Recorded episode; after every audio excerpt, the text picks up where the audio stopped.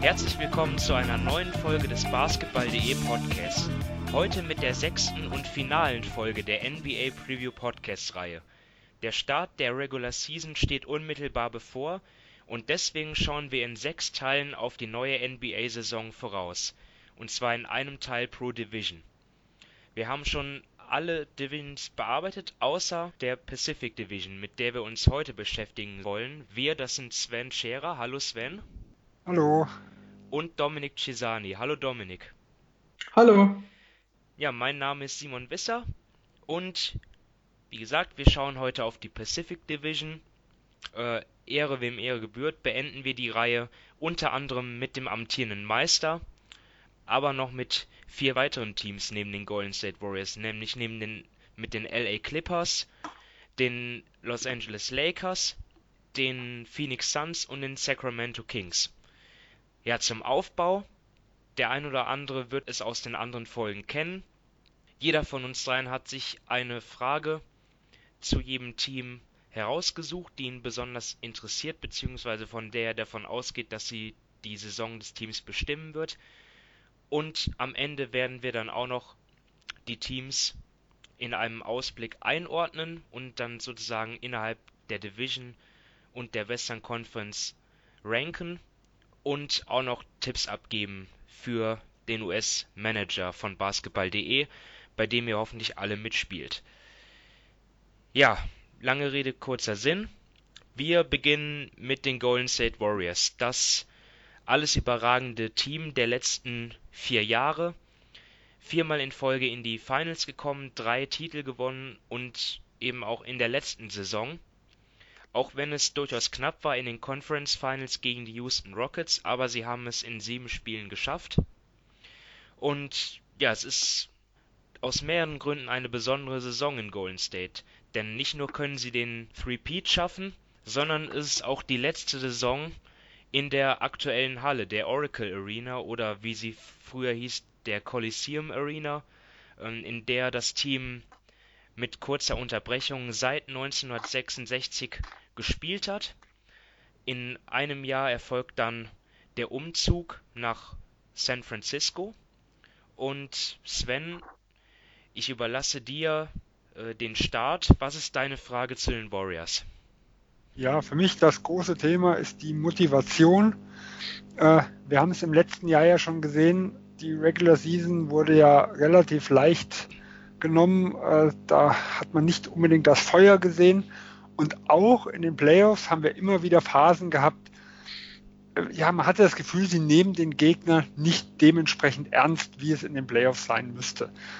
Äh, und das sind halt immer Problematiken, die wir bei jahrelang guten Teams immer wieder haben. Also für mich so das klassische Beispiel, was, was, was man so kennt, ist das 93er Bulls-Team selbst Michael Jordan hat damals zu einem Phil Jackson gesagt, du musst mir neue Motivation schaffen, sonst werde ich meine Leidenschaft zum Spiel verlieren. Und Jordan ist ja bekanntermaßen einer, der eigentlich gebrannt hat für den Basketball. Und das zeigt schon, wie schwierig es über so eine lange Zeit ist, diesen Fokus äh, zu halten. Und das ist für mich auch der größte Stolperstein, ähm, den Golden State in diesem Jahr hat ja, in der Regular Season waren die Warriors nicht so dominant, wie man es davor von ihnen gewohnt war. Ja, es war nicht nur die Motivation, sondern auch Verletzungsprobleme von dem ein oder anderen Leistungsträger, wie Andre Iguodala. Äh, Steph Curry war nicht immer in Vollbesitz seiner Kräfte. Dominik, siehst du die Motivation auch als, äh, siehst du das auch, auch als großen Faktor?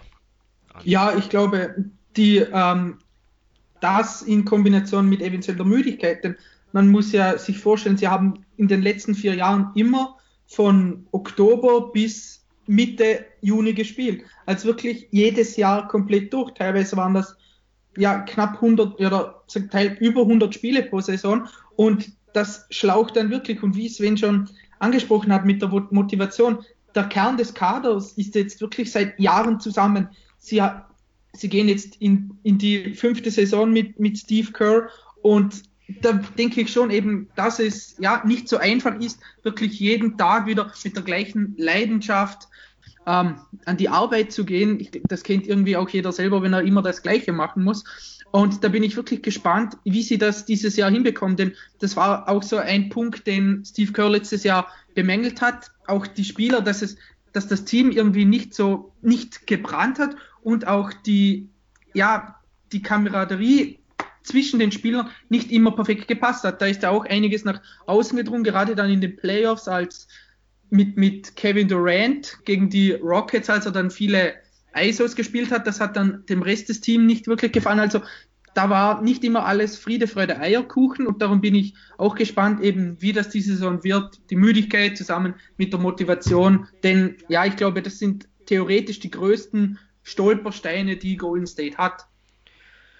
Ja, in der vergangenen Saison hat man ja auch gesehen, der ein oder andere ähm, Topmann ausgefallen und dann hat man gesehen, dass sogar bei Golden State dass das dann schon ihnen wehgetan hat, weil dann die Tiefe zum Teil auch nicht mehr da war. Jetzt haben sie in dieser Saison, im, also im Vergleich zur Vorsaison, David West verloren, der seine Karriere beendet hat. Äh, Javel McGee ist jetzt bei den Lakers. Nick Young, kein allzu großer Verlust. Das hat nicht so hundertprozentig funktioniert dort. Und die Additionen sind natürlich auf dem Papier, Papier deutlich vielversprechender. Jonas Jerebko kommt äh, aus Utah mit einer Dreierquote in der vergangenen Saison von über 41 Prozent. Stretch Vierer passt in der Theorie perfekt ins Team. Und natürlich der Marcus Cousins, und das ist meine Frage, der in, in Vollbesitz seiner Kräfte vielleicht der beste Offensivcenter ist. Und meine Frage ist halt, wann kommt er zurück? Und vor allem dann in welcher Verfassung kehrt er zurück? Äh, Cousins und vor allem dann auch die Integration in dieses schon mit vielen Stars gespickten Team. Ist das irgendwie so auch ein Thema, Sven, was du auf der Liste hast? Ja, also definitiv. Es ist ein großes Fragezeichen. Ähm, das, was du fragst, äh, wann und in welcher Verfassung, ich glaube, das können wir alle nicht beantworten. Ja. Ich bin auf jeden Fall überzeugt, äh, bei so einer Verletzung wird, werden wir dieses Jahr nicht den Cousins sehen, äh, den wir aus dem letzten Jahr kennen. Also wir werden auf jeden Fall eine deutliche Leitvariante davon sehen. Er kann hoffen, dass er überhaupt wieder jemals in diese Form kommt, weil gerade für Big Man, äh, ich sag mal, Elton Brand ist ja jemand, der eine ähnliche Verletzung hatte. Für den ging es danach äh, ganz gewaltig bergab. Ähm, also er kann froh sein, wenn er überhaupt wieder hinkommt. Aber selbst bei, äh, bei Dingen wie Knieverletzungen oder sowas sehen wir oft ein halbes Jahr, manchmal sogar ein gesamtes Jahr, bis sie wieder annähernd an die Verfassung rankommen. Und ja, vom Charakter, also die Frage ist halt, wie präsentiert er sich jetzt? Er ist einerseits in einem Contract Year, will ja einen guten Vertrag haben. Das bedeutet, die Gefahr ist natürlich, dass er gute Stats aufliefern, äh, äh, zeigen, also haben will, dass er zeigen will, was er noch drauf hat. Auf der anderen Seite muss er sich natürlich auch teamdienlich präsentieren. Das ist halt die Frage, was überwiegt jetzt äh, bei dem Markus Cousins, wie kriegt er diesen Spagat irgendwo hin? Und ich glaube, Steph, äh, Steph Curry hat ja mal gemeint, Cousins wäre halt deswegen so interessant, weil er mal neues Feuer reinbringen würde. Also das ist so ein bisschen die, äh, der, der, die Brücke quasi zu unserem vorigen Thema. Äh, das kann nach hinten losgehen, aber es kann natürlich auch diesen Motivationsschub nochmal geben, den ein eingefahrenes Team vielleicht braucht. Und deswegen ist es auf jeden Fall eine spannende Frage, wie Cousins in Golden State einschlagen wird. Dominik, was sagst du zu Cousins? Ja, also ähm, eben niemand weiß wirklich, wann er zurückkommt, wie er zurückkommt. Und deshalb finde ich eigentlich ganz interessant, weil wenn man sich mal die Center-Rotation ansieht, dann haben eben die Warriors mit McGee und Pachulia ihre zwei größten Spieler verloren. Zurückbekommen sie haben sie jetzt eben Cousins, der aber noch länger verletzt ist. Ansonsten haben sie noch Looney, Jordan Bell und dann wird es wirklich schon eng. Und sowohl Bell als auch Looney sind jetzt nicht die wirklich typischen Center. Und da könnte es gerade ähm, gegen andere Teams, sagen wir jetzt mal gegen OKC, ein wenig kritisch werden, denn Steven Adams ist den beiden körperlich überlegen. Und ich glaube auch nicht, dass Steve Kerr unbedingt will, dass sich Draymond Green in der Regular Season gegen die größten Spieler ähm, ja Nacht für Nacht irgendwie auf, aufwirbt. Und deshalb glaube ich, dass das auch so ein Punkt sein könnte. ähm, wie die Center-Rotation aussieht, bis der Marcus Cousins kommt und wenn er zurück ist, wie er dann spielt. Denn eben, wie Sven schon gesagt hat, es ist so ein zweischneidiges Schwert. Einerseits muss er für sich selbst gute Leistungen bringen, dass er nächsten Sommer den, äh, den Zahltag bekommt, den er sich schon diesen Sommer erhofft hätte.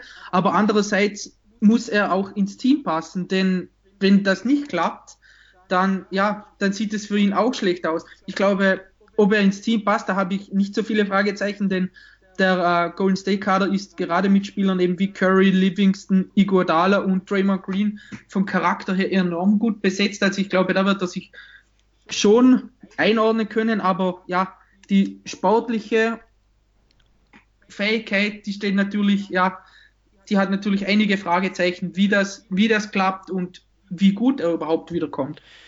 Also dem, die Rotation an sich steht ja eigentlich fest, daran hat sich auch wenig geändert. Ja, auf der 1 hat man Steph Curry, dann Sean Livingston, äh, Shooting Guard Clay Thompson, Quinn Cook, Jacob Evans, dann Small Forward Kevin Durant, Andre Iguodala und auf der 4 Draymond Green mit Jonas Jerebko noch dazu. Dann natürlich dann ähm, die Möglichkeit mit Green auf der 5 zu spielen, Durant auf der 4 und Iguodala auf der 3. Diese Lineup of Death, wie sie genannt wird, oder ja neuerdings äh, The Hamptons 5, kennen wir ja. Jetzt ist halt die Frage, die, die Warriors starten ja schon immer traditionell mit einem klassischen Bigman. Jetzt haben sie dort äh, Damian Jones, würde schon sagen, eher so der, der klassischere Center, ja, Seven-Footer. Dann Jordan Bell, der athletischere, der beweglichere. Und, und Kevin Looney, wobei er für mich mehr ein Power Forward ist. Wenn für, für wen würdest du dich entscheiden, wenn du jetzt ähm, die Wahl hast zwischen denen? Wen würdest du mit den, mit den vier etablierten Startern von Beginn an aufs Feld schicken? Also ich werde mich klar für Jordan Bell entscheiden. Ähm, er ist für mich eindeutig der interessanteste Spieler da. Äh, also allein so sein, seine Einstellung, die er irgendwo hat. Also er brennt wirklich noch. Ich finde, wenn, man ihm zusieht, ist es mitreißend. Äh, er kann blocken, er kann stealen, er hasselt. Äh, er gefällt mir halt einfach sehr, sehr gut und es ist für mich eine relativ einfache Frage da. Dennoch hat ja Damian Jones jetzt in der Preseason gestartet. Äh, Dominik, würdest du das schon als Fingerzeig werten, dass, dass das auch in der Regular Season so ist, oder rechnest du auch klar mit Bell? Nee, also als Fingerzeig würde ich es nicht so sehen. Man kennt Steve Kerr gerade, solche Sachen nimmt er nicht so ernst, er probiert er dann auch viel aus. Ähm, er stellt sicherlich eine Alternative dar, also Jones, aber wenn Kerr wirklich von Anfang an maximieren will, dann denke ich auch, dass Jordan Bell die beste Alternative ist, die er hat. Ja, und ich würde sagen, damit haben wir schon eigentlich alles zu Golden State besprochen. Ne? Also die, die Fragen sind klar, Motivation, Erschöpfung, ja oder nein. Ich denke mal, das wird den Ausschlag darüber geben, wie gut die Warriors sind, denn was sie sportlich können in, in Topform, das wissen wir ja mittlerweile alle. Ähm, ja, vielleicht gehen wir dann schon weiter zu den Los Angeles Clippers. Und hier hat sich im Sommer einiges getan. Ja, also DeAndre Jordan auf der Center-Position weg, dafür Marcin Gortat per Trade gekommen ähm, als, als Talent. Ist dabei äh, Shai Gilgis Alexander, Mike Scott ist neu dabei und Lukenbar Amute, der ja, einer der besten Verteidiger vielleicht ist auf dem Flügel, wobei, oder zumindest einer der besseren. Austin Rivers ist noch weg, Sam Decker. Und wenn ich mir dieses Team anschaue, und dann komme ich vielleicht sofort mal zu meiner Frage, ich, ich glaube da, wenn ich jetzt mal von den Boston Celtics absehe, fällt mir da kein Team ein, was jetzt so, was jetzt die 10 oder, oder sogar 11 oder 12 Mann Rotation angeht, dort ausgeglichener besetzt ist als die Clippers. Und dort ähm, stelle stell ich mir halt die Frage, ja, wie Doc Rivers das Coach, welche Lineups er dort etablieren kann, vor allem wie schnell das geht, wie schnell er die Rotation findet, die Lineups, die gut funktionieren und wie dann, wie die dann vor allem aussehen werden. Dominik, interessiert dich das auch oder hast du ein anderes Thema? Nee, ich finde das schon interessant. Also, ich meine, letztes Jahr nach dem Trade von äh, für Tobias Harris gegen Blake Griffin und Avery Bradley, ähm, Harris hat sich natürlich gleich festgespielt. Lou Williams hat viele Minuten gesehen. Ja, der Kader ist schon also dementsprechend ausgeglichen. Er hat jetzt keinen wirklichen Ausreißer nach oben, keinen wirklichen Ausreißer nach unten. Und es wird, ich denke jetzt von der Kaderstärke an sich, wird es nicht so einfach für die beiden Rookies, eben Robinson und Gilgis Alexander. Ich weiß ich nicht, wie ein oder ja, wie es zu Beginn gerade sein wird, ob sie viele Minuten bekommen, denn eben mit, mit Bradley, Theodosic, Williams, Beverly und so weiter sind sie da doch schon relativ gut besetzt. Und ja, da wird es schon für, für Doc Rivers nicht so einfach sein, ähm, die geeignete Minutenverteilung zu finden, denn man muss ja bei den Clippers auch sehen, was der generelle Plan ist. Wollen sie jetzt dieses Jahr konkurrenzfähig sein und Richtung Playoffs schielen? Wollen sie eben ihren Rookies Minuten geben? Wollen sie versuchen, gewisse Spieler noch ins Rampenlicht zu stellen, dass sie sie traden können, damit sie eben ähm, für nächsten Sommer Platz schaffen, um neue Spieler verpflichten zu können? Also ich glaube, die ganze Situation bei den Clippers ist meiner Meinung nach noch relativ unklar und wird sich dann in den ersten Wochen und Monaten zeigen, in welche Richtung für das, in welche Richtung es für das Team und sowohl die Franchise dann geht. Ja, also vielleicht hat sich das dann mit der Tiefe dann während der Saison auch wiederum erledigt, denn wir haben ja schon in der im, im Podcast zur Northwest Division über die Portland Trailblazers gesprochen und dort die geringe Verletzungsanfälligkeit so sogar als Qualität auch irgendwie herausgestellt. Bei den Clippers ist es irgendwie das Gegenteil. Sehr viele Spieler, die oft ausfallen. Ja, Danilo Gallinari ist dort zu nennen.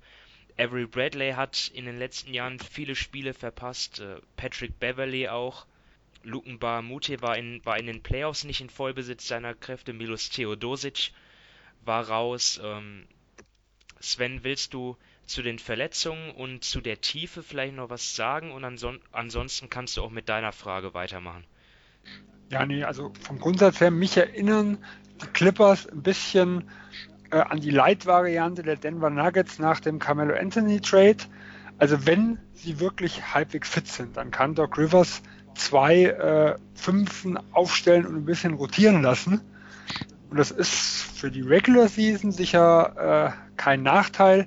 Aber wie du es ja auch schon angesprochen hast, wir haben natürlich einige äh, dabei, mit denen man nicht unbedingt selbst nicht 70 Spiele rechnen kann. Und ich glaube, was wir auch nicht ganz vergessen dürfen, sie müssten noch, äh, ich glaube, 17 Spieler unter Vertrag haben. Also äh, in den nächsten Tagen müssen noch zwei gehen. Ja. Und da bin ich mal gespannt, wen es trifft, ob sie äh, so junge wie ein Evans oder ein Thornwell mit rausnehmen, ob nicht vielleicht noch ein Point Guard getradet wird, weil gerade wenn sie dem Rookie, von dem ja sehr, sehr viele begeistert sind, äh, wenn sie dem Spielzeit geben wollen, ja, da muss man halt überlegen, ist ein Theodosic und ein Beverly zusammen, äh, passt das? Ähm, oder geht mal, ja, oder wird man sogar einen Tyron Wallace noch irgendwie äh, waven, obwohl man das Angebot, ich glaube, der Pelicans damals gematcht hatte. Also da sind noch zwei Spieler, die zumindest Rotationsspieler sein können, die das Team noch verlassen müssen. Ich meine, im Hinblick auf die Zukunft ist es ja sicherlich auch, oder wäre es ja sicherlich auch die richtige Herangehensweise, diese jungen Leute jetzt auch äh, ja, Erfahrung sammeln zu lassen und, und, und sie aufzustellen, oder? Sven? Ja, Grundsatz, ja, die Frage ist halt, was hält man von ihnen? Also das ist ja dasselbe, was man ein bisschen mit Marquis Chris äh, irgendwo mit hatten, wenn du als Team der Meinung bist, die haben ihren Limit, das ist nicht die Langzeitlösung für uns, dann äh, bringt es ja auch nichts, sag ich mal, also gerade beim Evans und Thornwell, die Leute aufzustellen und anderen die Spielzeit äh, zu nehmen. Vor allem muss man sich ja auch entscheiden, was macht man zum Beispiel mit den Optionen. Also gerade die Clippers sind ja ein Team, bei denen man sich vorstellen könnte, dass sie zwei Max-Verträge im nächsten Jahr vergeben wollen. Und dann können selbst manchmal ein, zwei Millionen Verträge äh, dann Stolperstein sein, die man erstmal losbekommen muss. Also da, da ist dann schon die Überlegung, dass man sagt, okay, die haben eine, äh, eine Teamoption im nächsten Jahr, wir wollen die eh langfristig nicht halten, dann können wir sie auch cutten, wenn wir die Teamoption sowieso nicht ziehen. Dominik, jetzt sind einige auslaufende Verträge im, im äh, aktuellen Clippers-Kader.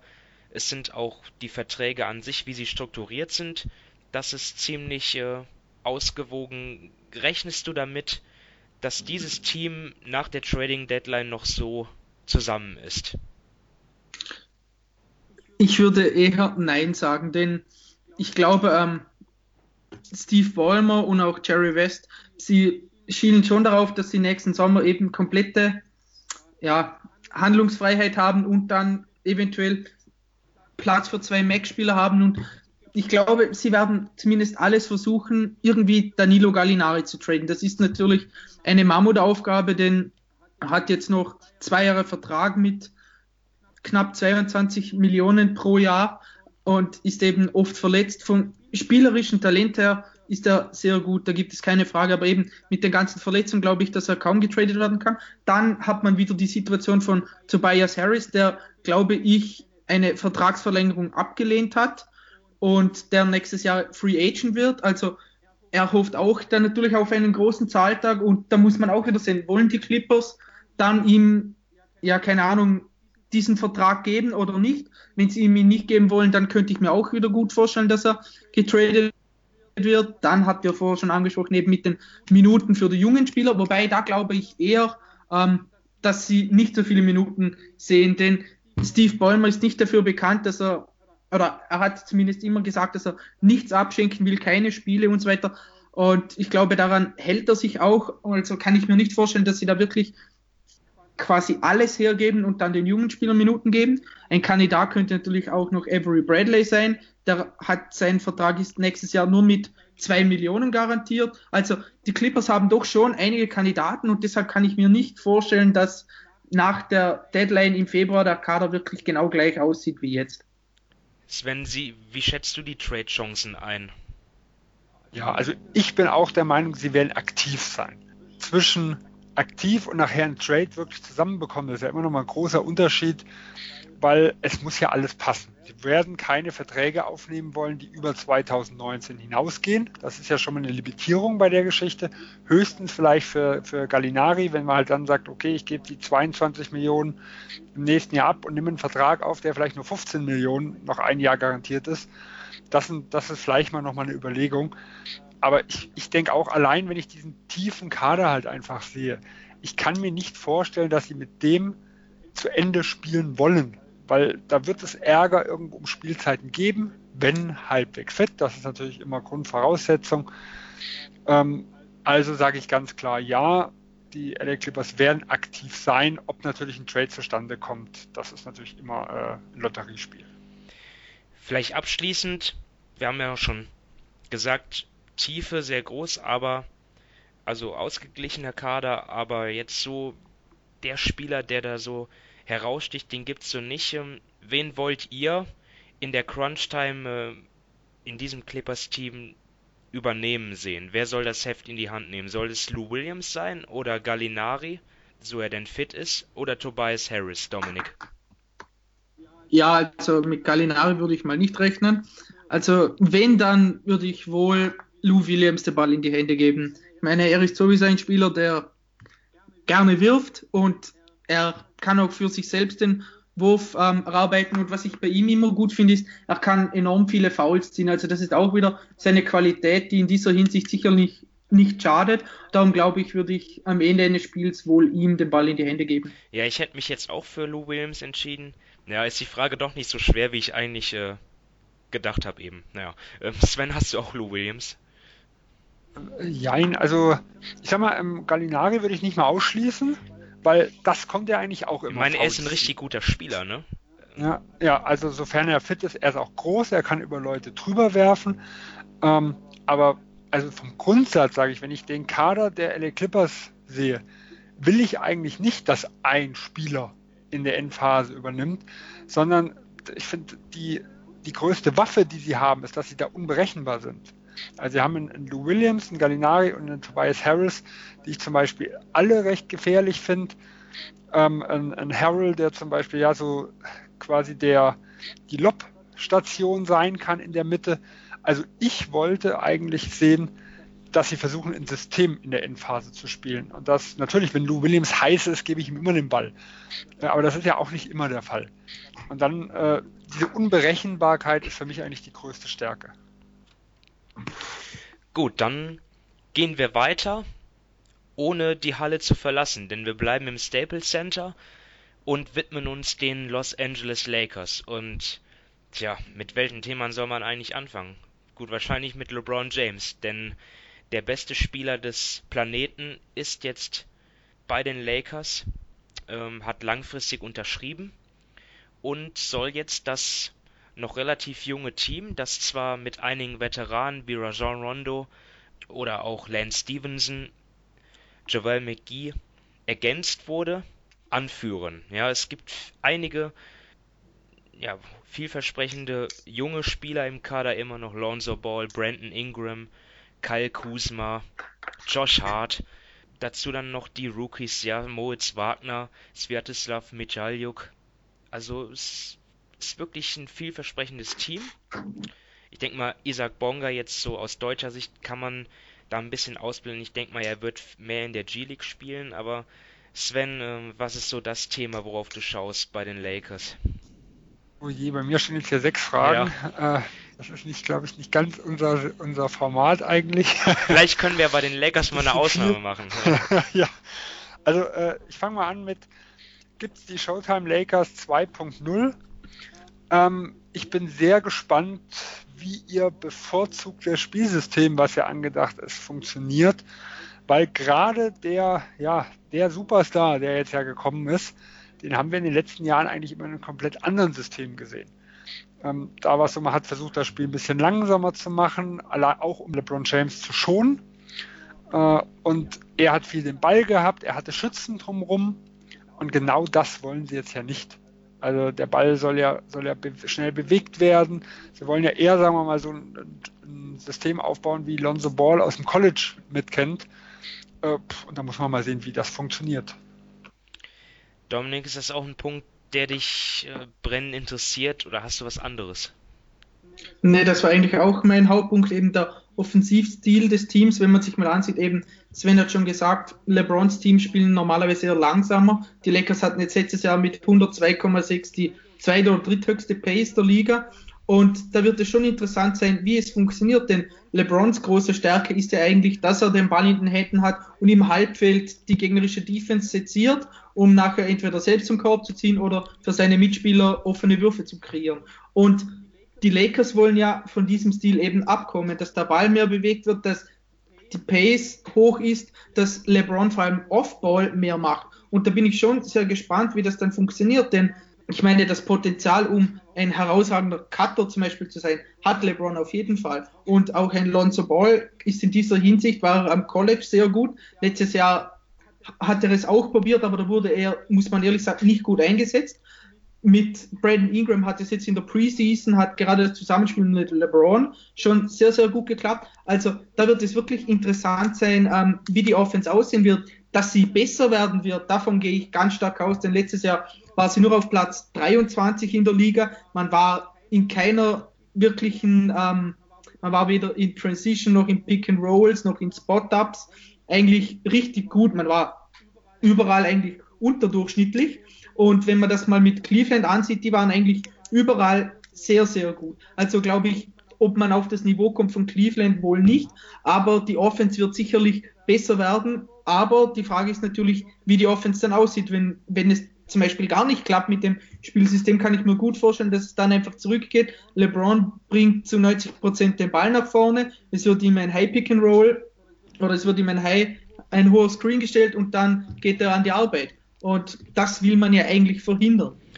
Ja, vor allem, wir haben es ja letztes Jahr gesehen, als Cleveland den schwachen Start hatte. Da gab es, ich glaube, es war das Washington Wizards Spiel, ähm, wo LeBron dann das 50 Punkte Aufwärtsspiel hingelegt hat und im letzten Viertel. Wir haben nur Post äh, James gesehen, kam das Doppel, kam der Pass raus und ansonsten hat er im Post den Gegner vernichtet. Also wo man gesehen hat, äh, er hatte immer wieder ja mal gute Vorsätze, Love mehr einbinden, mehr Systembasketball und irgendwann hat er gesagt, so und jetzt äh, mit der Brechstange, der Sieg muss her und dann hat er so ein Wunderspiel äh, ausgepackt, aber halt kein Teamspiel.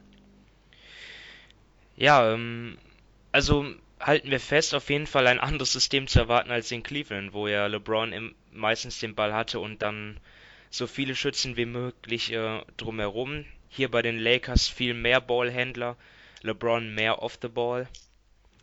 Ja, ich, ich ähm, wage dann mal eine Prognose und Sven, eine weitere Frage dreht sich um die eine also eine weitere Frage von dir dreht sich um die Bigman-Rotation, wo jetzt Javal McGee da ist, der sich schon etwas rehabilitieren konnte in Golden State, den Ruf des äh, ja, a Fool äh, MVPs etwas losgeworden ist, aber natürlich jetzt eigentlich kein Spieler, von dem man jetzt erwartet, dass er startet. Dann Ivica Zubat sehr jung, Moritz Wagner geht auch in sein Rookie-Jahr dazu jetzt zunächst noch ähm, erstmal verletzungsbedingt raus. Also ist das so, ein, so eine Sache, die du dich fragst, äh, wer dort auf Center aufläuft, wie die Lakers das regeln? Nee, es steht nicht mal auf meinem Frageblock. da habe ich irgendwo gekatzt. Fragen. Nein, da, da habe ich irgendwo gekat, äh. Ja gut, im Endeffekt. Gut, dann nehme ich das jetzt einfach mal als meine Frage und du kannst. Dann, das ist dein. ja, Im Endeffekt, äh, sage ich mal so, sie haben einen, äh, einen McGee, der der erste klassische Center ist. 15 bis 20 Minuten, das traue ich ihm zu.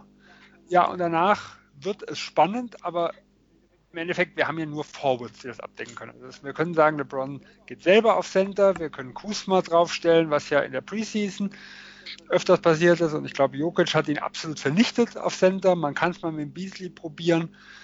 Ähm, aber die Alternativen sind ja momentan nicht da. Also viel spannender ist, wenn das nicht funktioniert, ob sie sich vielleicht nochmal einen Center nachher holen. Aber momentan sehe ich außer McGee einfach die Alternativen nicht und von dem her sehe ich da auch nicht wirklich die Lösung, außer man sagt, LeBron geht dauerhaft auf Center. War es für dich im Nachhinein ein Fehler, Brook Lopez gehen zu lassen? Ja, wenn wir ihn hätte halten für können. Für ein Jahr, wenn es möglich gewesen wäre, ne? Ja, äh, definitiv. Äh, sie hatten ja auch die Bird-Rechte, also sie hätten ihm ja auch äh, gut was bezahlen können. Nur er ist halt ein Free Agent und ähm, wir wissen halt nicht, was seine Priorität irgendwo war.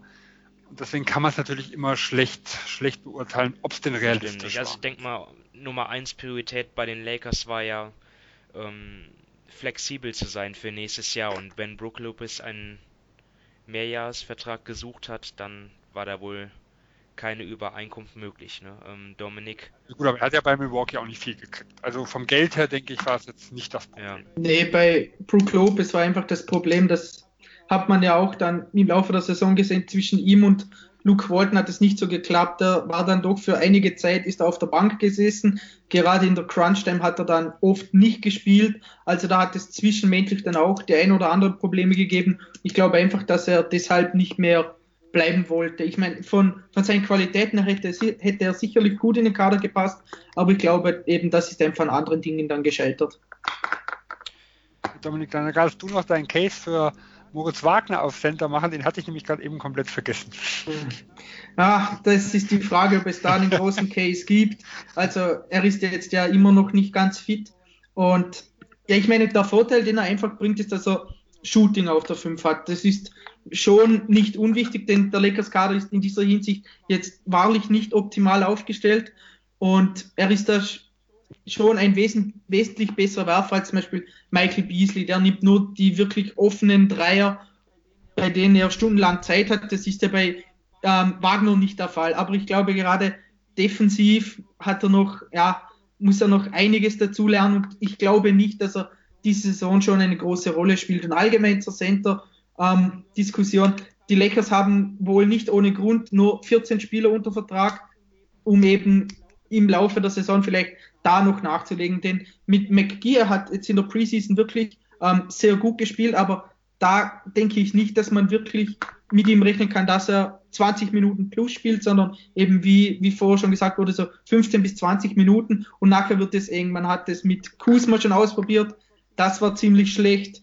Beasley ist auch ein Kandidat, aber das sehe ich auch kritisch. Und LeBron will man ja auch nicht, dass er, keine Ahnung, 15 bis 20 Minuten jede zweite Nacht als gegen, gegen die größten Gegenspieler spielt. Also ich glaube schon, dass es da in dieser Hinsicht schon noch Nachholbedarf gibt. Also, ja, ich bin auch, bin auch ehrlich, ich finde auf Center ist es am einfachsten, nochmal sich jemanden zu holen. Ja. Also es, es gibt, äh, A, die Center-Position ist eh überlaufen, also da äh, wenig mit zwei Big Mans gespielt wird und man maximal, sag ich mal, zwei wirklich, äh, wirklich im, im Kader irgendwo qualifizierte Leute hat, sind oft Teams, die da sind, okay, das sind so die ersten für einen Buyout. Oder wir haben auch sehr, sehr viele auslaufende Verträge. Also ich nehme jetzt mal einen Robin Lopez, einen Vucevic, ähm, einen Tyson Chandler, der vermutlich in Phoenix nicht allzu viel Spielzeit sehen wird. Deadman, wo man Atlanta überlegen kann, ob er nicht Richtung Trading Deadline zu, äh, verfügbar ist. Ein Kufus in Sacramento, der vermutlich kaum Spielzeit bekommen wird. Wer weiß, Ed Davis äh, in, in Brooklyn, der einen auslaufenden Vertrag hat. Also ich kann schon Pakete schnüren, allein mit den etwas, sagen wir mal, gut dotierten Verträgen von Lance Stevenson und Michael Beasley, wo ich relativ leicht diese Komponente ausgleiche und mit einem kleinen Asset mir noch ein Center zu holen. Also da sehe ich jetzt keine Riesenprobleme, wenn auf Center ein Loch sein soll. Also ich muss jetzt hier mal eine Lanze brechen für Mo Wagner, weil ich glaube schon, dass, dass er in der Rotation sein wird, wenn er zurückkehrt, weil er einfach er, er hat einen Wurf, er kann das Spielfeld breit machen, er hat dort einfach Skills, die die anderen Center im Kader halt nicht haben. Ähm, ich habe jetzt eben noch mal noch was zu Brook Lopez. Ich, ich hatte das total falsch in Erinnerung. Er hat ja nur einen Einjahresdeal unterzeichnet bei Milwaukee für 3, 3 Millionen. Millionen also also in, unter dem Aspekt kann ich es dann irgendwie doch wiederum überhaupt nicht nachvollziehen, dass man ihn nicht gehalten hat. Aber man hat jetzt Mo Wagner, ich finde, mit seinen Skills ähm, kann er den Lakers schon im ersten Jahr helfen. Er ist ja jetzt nicht so der unerfahrene Rookie. Er hat ja auch äh, einige Jahre am College gespielt und ähm, ich sehe ihn auf jeden Fall NBA ready. Ja, aber da ist eben das Problem mit der Defense und das wird generell ein Hauptthema bei den Lakers sein, denn ja, Rondo ist kein guter Verteidiger, Stevenson ist kein, Stevenson ist kein guter Verteidiger, Kuzma ist kein wirklich guter Verteidiger. Ingram muss noch zulegen. Bei LeBron wissen wir auch, wie er in der Regular Season verteidigt. Und da finde ich es einfach enorm schwer, dann irgendwie Wagner so einzubinden, dass defensiv nicht ein enormes Loch entsteht. Und man hat es schon in der Summer League gesehen. Er bringt offensiv, er bringt das Spacing und so weiter, aber körperlich fehlt ihm noch einiges, um eben in der NBA zu spielen. Und deshalb bin ich da relativ skeptisch, dass er schon viele Minuten sieht. Ja, warten wir es ab. Ich bin auf jeden Fall sehr gespannt. Wollen wir vielleicht noch ein Wort über Brandon Ingram verlieren? Einer der Top-Kandidaten auf den Most Improved Player, denke ich, oder Sven? Ja, mit Top-Kandidaten. Das, ich sag mal so, ich, ich habe letztes Jahr geschwankt zwischen Aaron Gordon und Rodney Hood. Den einen kann ich heute mit gutem Gewissen noch nennen, der andere war eine Vollkatastrophe. Also von dem her äh, ist das immer ganz, ganz schwierig, was Most Improved Player angeht. Aber seine Entwicklung ja, also wird doch spannend sein, oder? Ist so eines ja, der Themen. Ja, definitiv. Ich bin auch grundsätzlich von seinem äh, Skillset ein großer Fan. Ich glaube, er wird eine gute NBA-Karriere hinlegen. Trotzdem, das ist auch eines meiner Fragen, die ich mit hatte, ähm, wie sich jetzt die Jungen in einem Team mit LeBron James schlagen. Weil das, das ist was, was ich immer ganz schwer äh, voraussehen kann, weil es ist A, natürlich jetzt ein ganz anderer Mediendruck irgendwo mit dem Hintergrund. Auf der anderen Seite aber natürlich auch eine Möglichkeit, weil es gibt einen ganz klaren Anker. Die Defense wird sich auf einen Spieler sehr konzentrieren und ich habe andere Freiheiten. Ingram haben wir letztes Jahr sehr, sehr viel gesehen, dass er als Ballhändler agiert hat. Das hat er natürlich auch schon für sein Alter, fand ich, relativ gut gemacht. Ähm, aber er ist natürlich dann auch irgendwo im Fokus der Defense, weil die, die sind auf ihn dann, ähm, äh, die gucken halt dann sehr viel auf ihn. Er wird mehr Freiheiten haben, dafür ein bisschen weniger den Ball. Ich finde es sehr schwer vorauszusagen, wie das erste Jahr von Ingram laufen wird. Dominik, willst du was zu Ingram ergänzen oder darf ich dir eine andere Frage stellen? Ich sage nur kurz was dazu, dann kannst du mir eine andere Frage auch noch stellen. Also, ähm, ich glaube, er wird von LeBron profitieren, denn wie Sven schon gesagt hat, das ganze Ballhandling war letzte Saison wirklich in Ordnung, aber er musste einfach viel zu viel machen. Gerade als dann Lonzo verletzt war und der einzige Backup noch Tyler Ennis war, das war dann schon sehr kritisch und äh, ich glaube, von den ganzen Freiheiten eben wie schon in der Preseason, seine Cuts und nur schon alleine durch, durch das ganze Passing von LeBron, glaube ich, dass ihm die Freiheiten gut tun werden. Ich denke, ähm, die jungen Spieler müssen sich enorm anstrengen, damit LeBron mit ihm zufrieden ist, aber ich denke, es hat auch einfach den Vorteil zum Beispiel für Lonzo Ball, denn er war letztes Jahr das Medienthema Nummer eins in Los Angeles mit ihm und seinem Vater. Das wird dieses Jahr definitiv nicht passieren. Und ich glaube, das sind schon so Dinge, von denen die Spieler profitieren können. Und von Ingram, ja, ich erwarte, dass er der zweitbeste Scorer der Lakers dieses Jahr wird. Und ich bin dadurch auch, ja, ziemlich optimistisch, dass er auch mehr Punkte auflegt als letztes Jahr. Da hat er jetzt 16,1. Und wichtig ist einfach, dass er sein Volumen bei den Dreiern erhöht und dass er seine Freiwürfe besser trifft. Wenn er diese zwei Dinge macht, dann bin ich schon, ja, sehr, sehr optimistisch, dass das was wird. Also, ja, ich glaube, da sind wir wieder beim selben Thema wie bei Andrew Wiggins. Der Kopf. Also für mich war auch die 45% Freiwurfquote von Lonzo Ball äh, ein Zeichen, dass er sich nicht wohlgefühlt hat in seiner Haut. Dass er einfach mit dem Druck nicht so klar gekommen ist, weil äh, im College war er zumindest keine Vollkatastrophe, was das ja angeht. Ich weiß nicht, was er genau hat, aber ich glaube im 60%-Bereich oder ja. sowas. Ähm, also das ist jetzt kein guter Freiwurf, aber es ist ein Riesenunterschied zu 45 Prozent, die er geworfen hat. Und das hat irgendwo für mich viel das Optische wiedergegeben, dass er immer wieder Phasen hatte, in denen er ja, im Gegensatz zum College gezögert hat. Im College hat er abgedrückt, da war er selbstbewusst und das habe hab ich im ersten Jahr zu selten gesehen.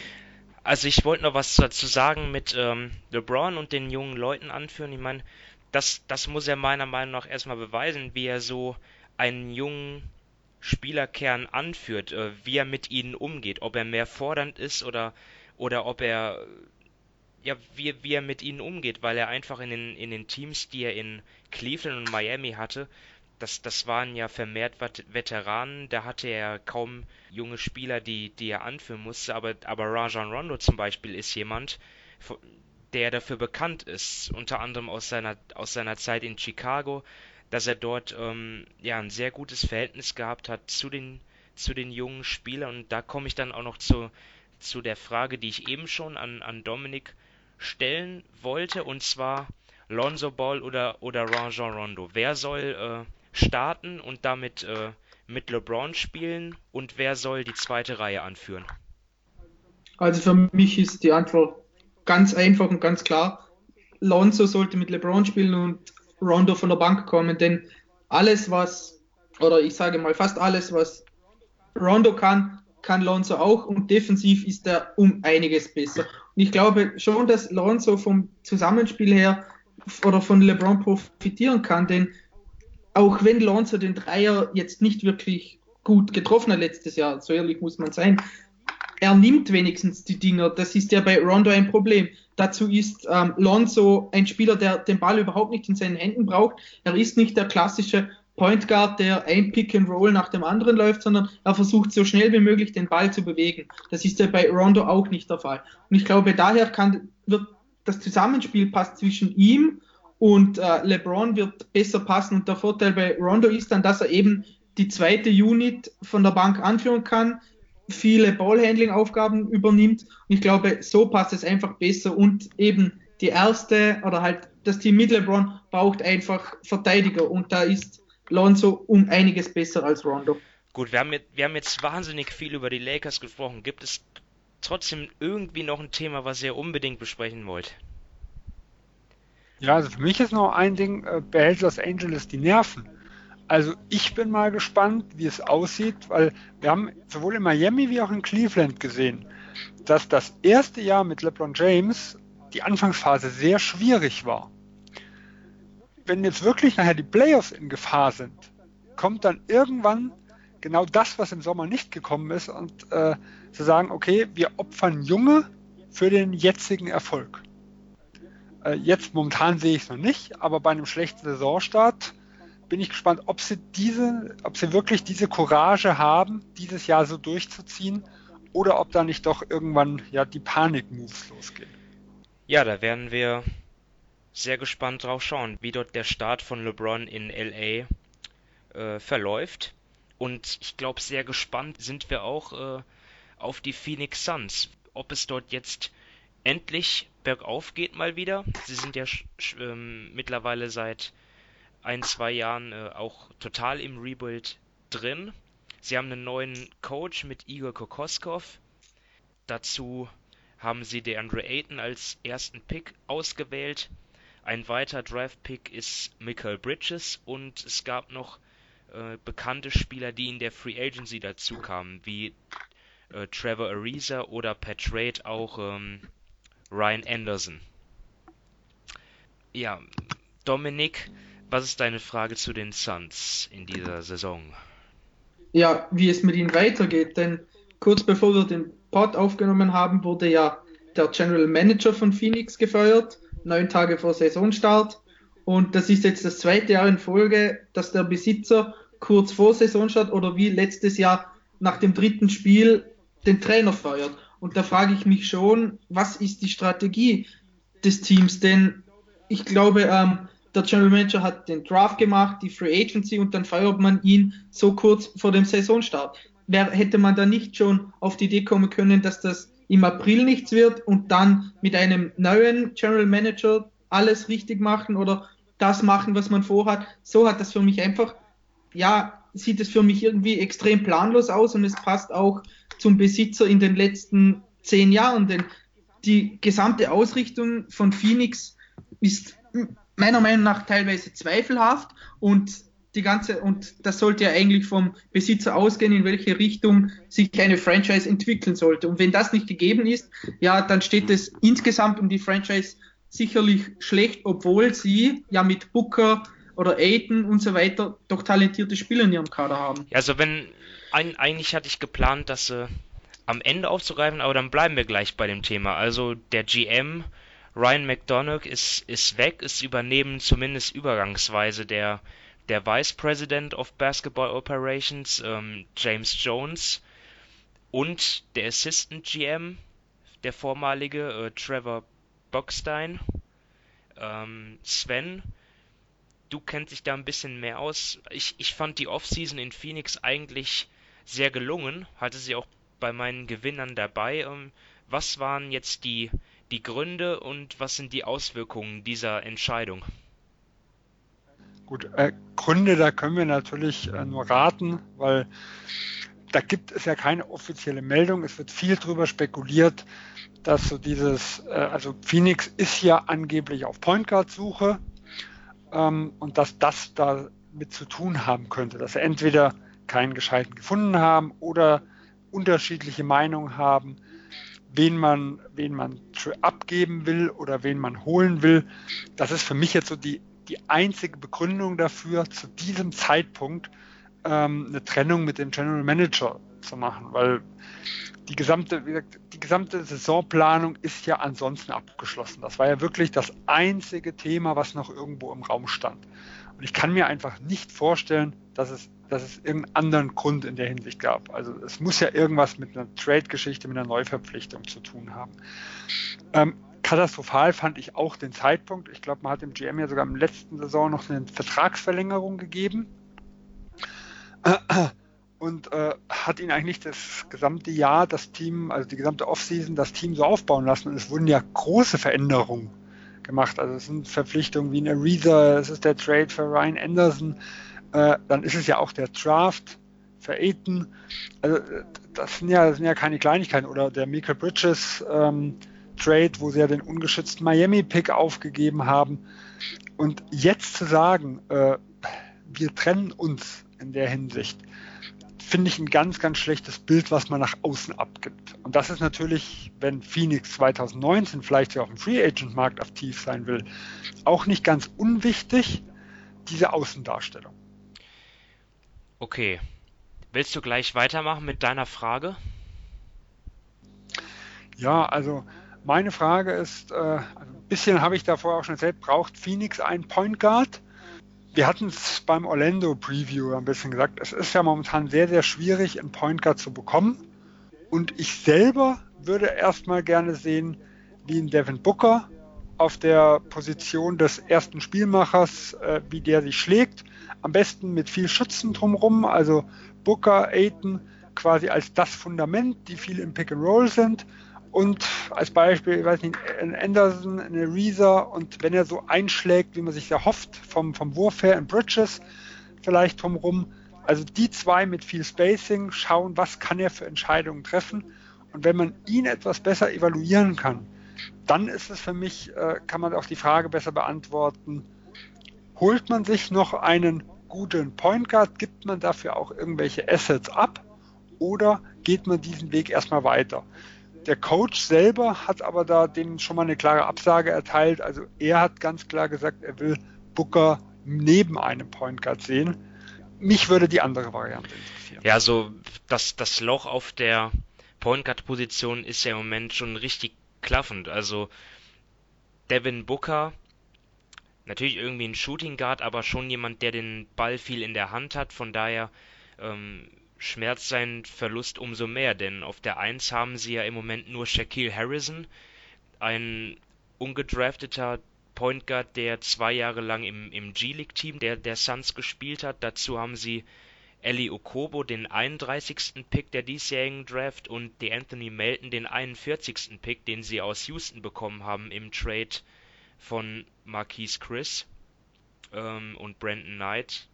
Ja, Dominik, wie, wie soll das funktionieren mit, der, mit, mit dem Ballhandling, mit dem Playmaking in Phoenix? Ja, das ist eine gute Frage. Also ich bin da Svens Meinung. Ich würde auch liebend gern sehen, wenn ähm, Devin Booker fast dauerhaft den Ball hat und die Angriffe ähm, führt. Denn inzwischen wissen wir ja, er ist ein sehr guter Schütze, er kann Offball spielen. Also geht es darum, weiter zu evaluieren oder zu evaluieren, was kann er, was kann er noch? Und ich glaube, ja, hat Phoenix für diese Saison große Ziele. Wenn ich mir den Kader so ansehe, dann kann ich mir das kaum vorstellen. Also geht es hauptsächlich darum, dass eben diese jungen Spieler um Booker, Aiton oder auch Josh Jackson Minuten sehen und in Situationen gebracht werden, in denen sie sich weiterentwickeln können. Und deshalb glaube ich ebenso, dass für Booker das Beste wäre, wenn sein On-Ball-Spiel noch weiterhin forciert wird, dass er da viele, viele ähm, Möglichkeiten bekommt, viele Wiederholungen, ob es jetzt Pick and Roll sind oder sonstige Dinge, ist egal. Es geht einfach darum, dass er den Ball in den Händen hat und lernt, welche Entscheidungen er wann treffen muss. Denn nur durch das kann er ein besserer Spieler werden. Denn ich glaube nicht, dass es ihm jetzt noch viel bringt, wenn, ja, wenn er dauerhaft neben einem fixen Point Guard spielt, der fast immer den Ball bringt und er Offball dann ja seine Catch-and-Shoot-Würfe nimmt oder eben nach Screens offen wird und so weiter. Das kann er.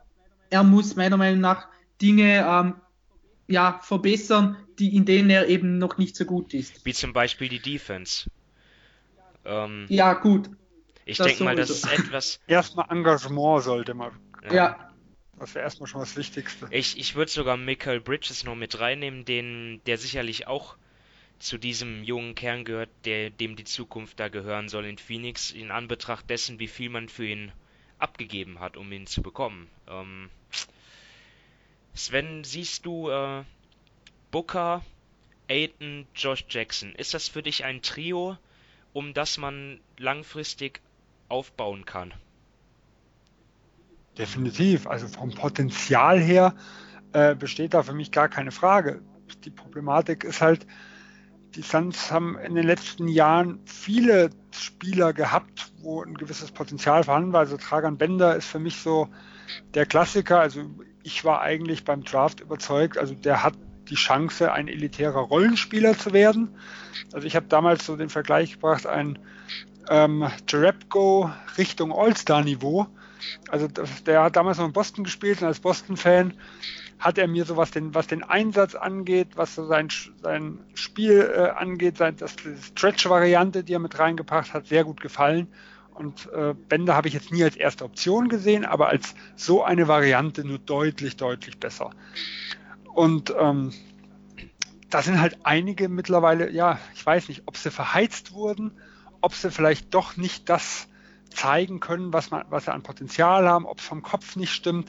Das ist halt bei schlechten Teams äh, immer ganz schwierig, äh, schwierig zu sagen, ob es am Umfeld liegt oder ob es jetzt am Spieler wirklich direkt liegt und der in einem anderen Team äh, auch nicht mit weiterkommt. Und deswegen ist es halt ein reines Potenzial erstmal, was wir hier sehen, gerade halt bei Josh Jackson. Und gut, Aiton können wir es natürlich überhaupt noch nicht mit sagen, auch wenn er, wenn er momentan äh, in der Preseason gut aussieht. Aber Potenzial hat dieser Kern definitiv. Ja, so, mich interessiert halt vor allem, was macht äh, Devin Booker, wie, wie würde er sich weiterentwickeln, wenn er dann wieder zurück ist, auch defensiv, weil ähm, da muss eine Steigerung her. Mich interessiert vor allem äh, der Andre Ayton, wie er sich schlägt. Ähm, ich ich denke mal, da sind schon, da ist schon so ein, so ein Double-Double im Schnitt drin. Also so 18 Punkte und 10 Rebounds traue ich ihm zu. Du auch, Dominik? Ja, ob es jetzt wirklich so viel werden, weiß ich nicht, aber dass auf seine Punkte und seine Rebounds kommt, glaube ich schon eben. Er ist richtig groß und breit, er ist sehr athletisch, er kann, wenn er will, kann, er kann werfen. Also ich glaube, er ist gerade offensiv schon ein relativ gutes Paket. Defensiv sieht es dann natürlich wieder ganz, ganz anders aus. Aber ja, offensiv wird er sicherlich diese Saison schon einiges bewerkstelligen können. Ob und wie effizient es dann ist, muss man auch wieder sehen. Ja, vor allem, da sind wir auch wieder bei der Point Guard-Frage. Wer setzt ihn äh, ein, oder? Genau, wer setzt ihn ein? Funktioniert das mit dem Booker? Reicht das in der Hinsicht, äh, wenn nämlich ein Big Man nicht eingesetzt wird? Da sind wir auch schon, können wir auch wieder zu Towns zurückgehen, Big, oder zu Anthony Davis, der auch am Anfang immer mal wieder einzelne äh, Jahre mit so Problemen hatte. Ein Big Man, der sich selber in Szene setzt, das ist, das ist sehr, sehr schwierig. Du bist angewiesen auf die richtigen Mitspieler. Ähm, und bei einem jungen Center kommt natürlich auch immer noch mal die Foul-Problematik. Ich glaube, in der Preseason sah das am Anfang ganz gut aus. Aber grundsätzlich ist die Gefahr halt da, wenn das Defensivsystem nicht funktioniert, und das ist in Phoenix in den letzten Jahren zumindest nie gewesen, äh, und ich sag mal, äh, der Weg frei ist zum Korb und du so die letzte, der letzte Anker bist, dass du halt faulanfällig bist. Allein das drückt ja oft schon die Spielzeit und damit natürlich auch die Statistiken. Also in Phoenix wird es in dieser Saison einmal mehr um die Entwicklung der Talente gehen und dort hofft man, dass, dass es dort etwas vorwärts geht, auch unter Anleitung der Veteranen wie Ariza, wie, wie Anderson. Sind wir Tyson Chandler natürlich nicht zu vergessen. Äh, ja, sind wir gespannt. Und setzen die Reise fort in Sacramento. Juhu. Alle freuen sich. Juhu. Ja. ja, was ist in Sacramento passiert? Sie waren das Team, das an Nummer 2 gedraftet hatte. Sie haben sich für Marvin Bagley entschieden. Ja, jemand, der jetzt bei den in der Rookie-Diskussion ein bisschen untergeht. Ja, viele sind euphorisch wegen äh, äh, Luka Doncic, Aiton, Knox. Bei Bagley hört man eher wenig. Nicht so der sexy Pick gewesen, äh, so wie ich das aufgefasst habe. Und ansonsten Team, ja, ich vergleiche sie jetzt mal ein bisschen mit Atlanta. Das ist halt, obwohl die Kings ja schon seit vielen Jahren im Rebuild sind, steckt man dort noch sehr am Anfang des Teambuildings. Die Kings ja seit diesem Jahr, seitdem die Timberwolves es in die Playoffs geschafft haben, die Franchise mit der längsten Playoff-Abstinenz. 2006 waren sie zuletzt dabei. Seitdem nur einmal mehr als nur einmal mehr als 33 Siege geholt in zwölf Jahren. Das ist äh, nichts, wofür man sich, mit, mit dem man sich rühmen kann. Ähm, ja, es sind viele junge Talente da, Darren Fox, Buddy Hield, wobei Buddy Hield ist ja jetzt mittlerweile auch schon bald 25. Äh, Justin Jackson, Harry Giles, Gala Bissier, alles Spieler, die 2016 gedraftet wurden oder später. Ja, Coach ist noch da, Dave Jörger, GM auch, Vlade Divac oder wie wir neuerlich gelernt haben, der Vladvater. Ja, Dominik, was fällt dir zu den Kings als erstes ein? Ähm, ja, die Big Man-Situation. Äh, wenn ich mir das so ansehe, für die großen Positionen haben sie Kufus, Coley Stein, Giles, Randolph, Labissiere, Bagley und Nemanja Bielica ist eigentlich auch am besten aufgehoben, wenn er als Stretch Vierer spielen kann. Also haben sie meiner Meinung nach ungefähr sechs bis sieben Spieler für im Endeffekt zwei Positionen.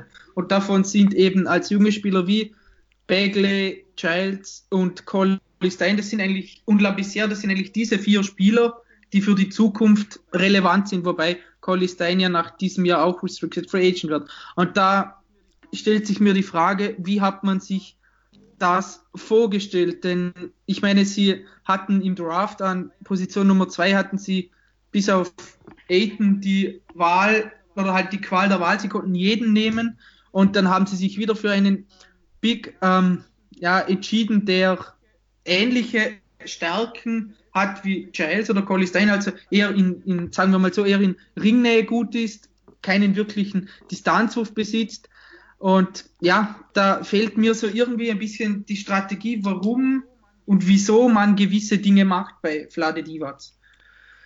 Also ich gehe dann mal in die andere Richtung. Ich, ich äh, bin sehr gespannt, was äh, auf den Guard-Positionen los ist. Buddy Hield, ähm, am College ein Spieler, ja, den ich sehr gemocht habe, der wirklich ein, ein exzellenter Schütze war, aber in der NBA hat er es bislang noch überhaupt ähm, gar nicht gezeigt. Gut, sein Dreier ist ähm, relativ stabil, 43% in der vergangenen Saison getroffen, aber ich habe mir da schon mehr versprochen, auch was, was, was Playmaking angeht. Ähm, Aaron Fox ist jetzt äh, der Mann auf der 1. Ähm, nachdem in der letzten Saison ja zumindest bis Mitte der Saison George Hill auch da war, der ihm Spielzeit weggenommen hat. Jetzt wird er die, die Hauptrolle übernehmen im, äh, auf der 1. Dahinter Yogi Farrell. Auch Justin Jackson bin ich gespannt, was, was bei ihm jetzt kommt in der zweiten Saison. Äh, Sven, was, was findest du interessanter? Ähm, kleine Positionen und Flügel oder Big Man? Also bei mir steht, steht beides auf meiner Liste. Also letztendlich ähm, alles. Ich würde aber jetzt sagen, äh, nee, also die, die Big Man-Rotation und die, die kleinen, der, der Flügel selber sehe ich noch als okay. Katastrophe. Also da fehlt es mir komplett. Ähm, für mich als Personalie würde ich der, der Aaron Fox nehmen äh, als den wichtigsten, weil ich habe jetzt, also er ist so vom Spielertyp einer, ich glaube, er wird entweder richtig gut oder er ist bestenfalls ein Backup.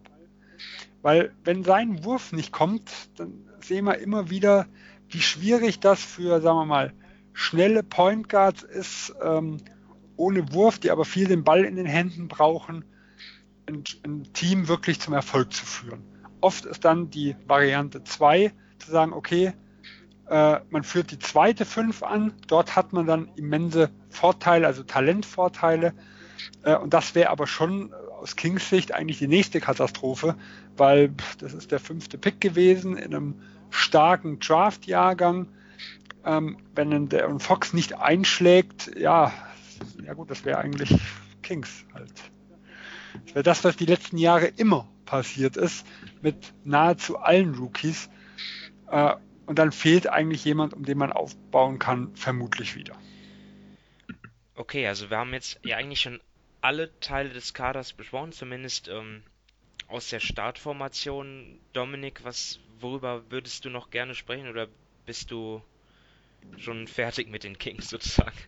Nee, ich sag mal, ähm, ich finde eigentlich, was aus Harry Giles wird, ziemlich interessant, denn ähm, er war damals der Nummer 1 Rekrut in der, von der Highschool, ist dann äh, die, zu Duke gekommen, hat da nicht wirklich, oder halt hat da eigentlich fast das ganze Jahr dann ausgesetzt, weil er eben sich schon zweimal das Kreuzband gerissen hat.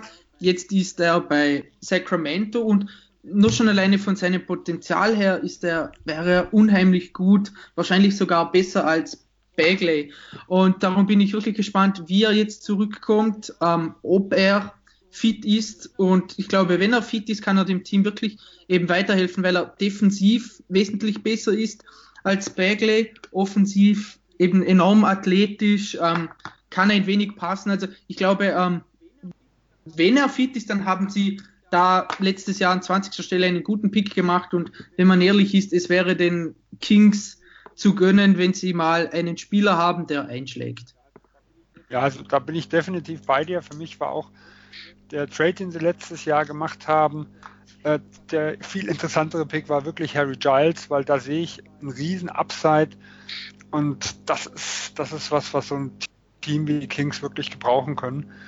Ähm, aber auch natürlich deswegen, das macht die Marvin Beckley, die Marvin Beckley Draft dieses Jahr nicht unbedingt besser. Also wenn sie da wirklich noch jemand auf dem Flügel und das immer wieder bei einem Donchitz zum Beispiel bekommen hätten, ich glaube, dann würden wir deutlich rosiger in die Zukunft der Kings sehen.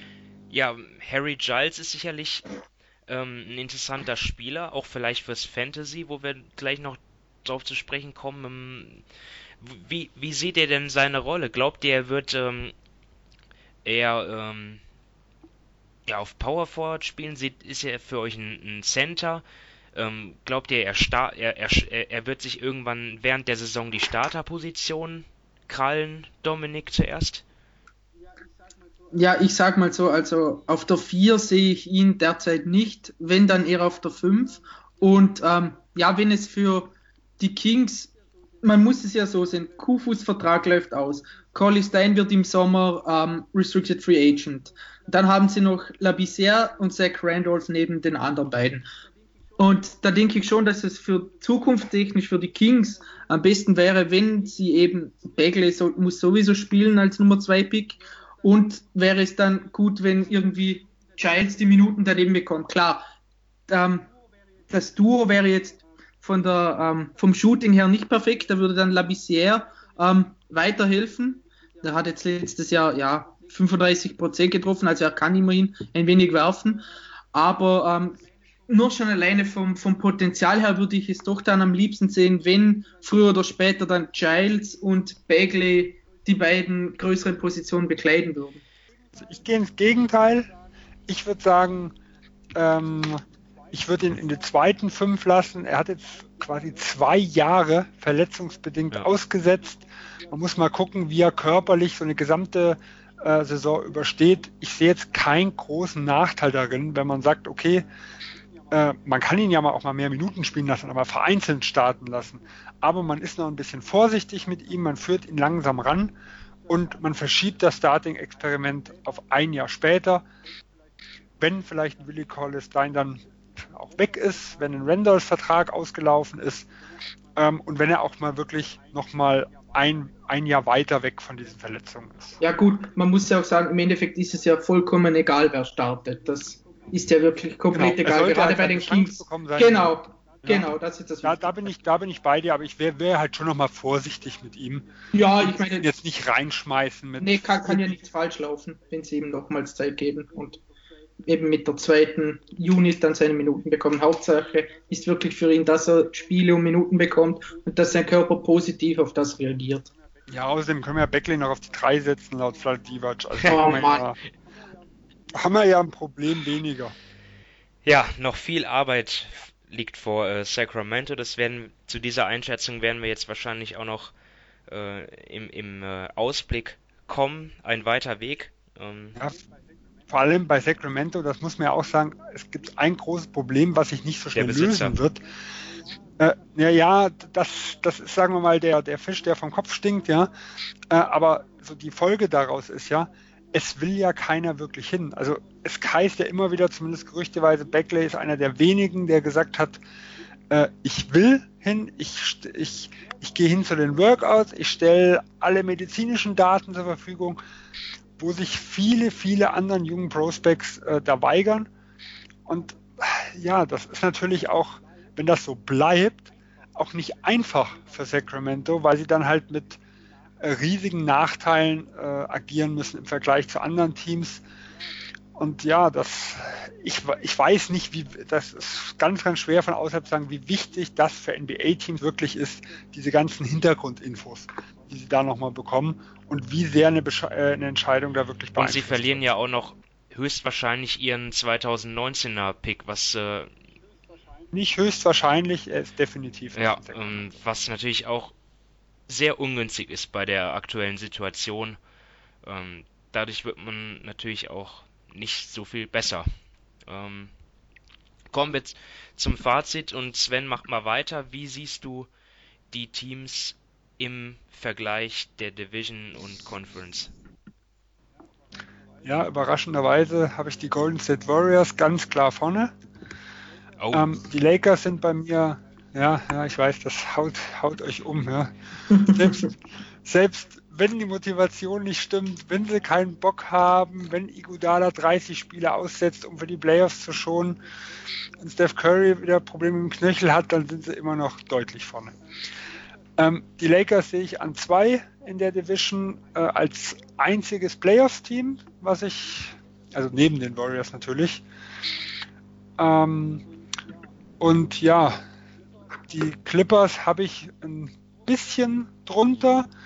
Äh, ich würde sie nicht komplett abschreiben, weil gerade in der Saison noch was passieren kann. Aber momentan glaube ich halt einfach, dass die Qualität der anderen Teams die Quantität der Clippers noch schlägt. Ja, und Phoenix und Sacramento sind bei mir ganz unten äh, im Westen wie auch in der Division, wobei ich Phoenix doch noch mal ein gutes Stück vor Sacramento sehe.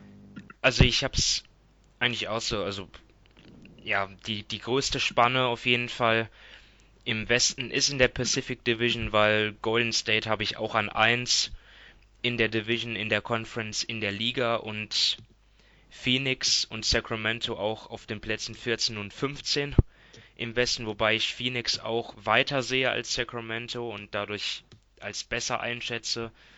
Ich habe die Lakers in den Playoffs, allerdings ohne Heimvorteil. Also so zwischen Platz 5 und 8 ist da für mich vieles möglich. Und die Clippers habe ich außerhalb auf Platz 11 im Westen und Platz 4 der Division, aber es fehlt, es wird glaube ich nicht so viel fehlen zu den Playoffs. Also wenn es gut läuft, können sie es auch packen, wenn dort wirklich alles zusammenpasst. Dominik, deine Einschätzung? Ja, vor allem wenn es gut läuft, haben sie Jimmy Butler in drei ja, oder vier man Tagen. weiß es nicht, ne? Das stimmt. Ja. Dominik, deine Einschätzung? Ja, also ich habe jetzt auch Golden State auf 1 in der Division und in der Conference. Dann auf 2 die Lakers. Da ist auch wieder die Frage, halt eben viel Upside. Der Floor ist nicht so hoch. Die habe ich jetzt auch so zwischen 5, 6, 7. Die Clippers in der Division auf 3. In der Conference eigentlich auf 11. Da ist es für mich relativ klar. Sie sind für mich ein wenig weg von den ersten 10 Teams, aber dann auch klar vor den restlichen Teams, eben wie zum Beispiel den Mavs. Dann ähm, habe ich Phoenix auf 4, aber als zweitschlechtestes Team in der Conference und dann eben Sacramento als schlechtes Team in der Division und in der Conference. Ja, also relativ wenig Diskussionspotenzial. Wir sind uns einig, was das angeht. Und jetzt schauen wir mal, was wir bei unseren US-Manager-Tipps den Hörern da draußen mit auf den Weg geben können. Ähm, Sven, willst du anfangen? Ja, also ich fange mal an mit Jordan Bell für 2,62 Millionen.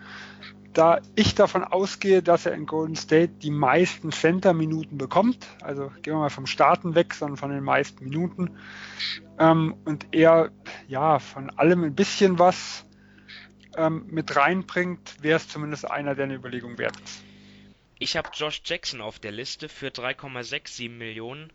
Geht in sein zweites Jahr. Dort ist ein Schritt nach vorne zu erwarten. Allerdings auch jemand, der mit Vorsicht zu genießen ist. Ne? Er, er, kostet ja nicht ohne Grund so wenig. Ja, seine Wurfquoten waren nicht gut im ersten Jahr. Unter 42% aus dem Feld, nur 26% von der Dreierlinie. Und was mich überrascht hat, auch in der, in der Preseason, ähm, sehr viele Turnover. Das ist mir jetzt in der vergangenen Saison nicht aufgefallen, aber in den ersten Vor Testspielen jetzt ähm, sich sehr viele Ballverluste geleistet. Das ist natürlich auch etwas, was bei diesem Spiel, alle, die die Formel kennen, wissen, was ich meine, sich sehr negativ auswirkt. Ähm, Dominik, dein, deine Tipps? Ja, und, äh, so jemand wie Harry Giles, der kostet nur 0,76 Millionen. Ich denke eben, egal ob er jetzt startet oder in der Second Unit spielt, er wird seine Minuten bekommen und für den Preis hat er doch einiges an Upside. Ansonsten gibt es bei Sacramento beispielsweise noch Bogdan Bogdanovic.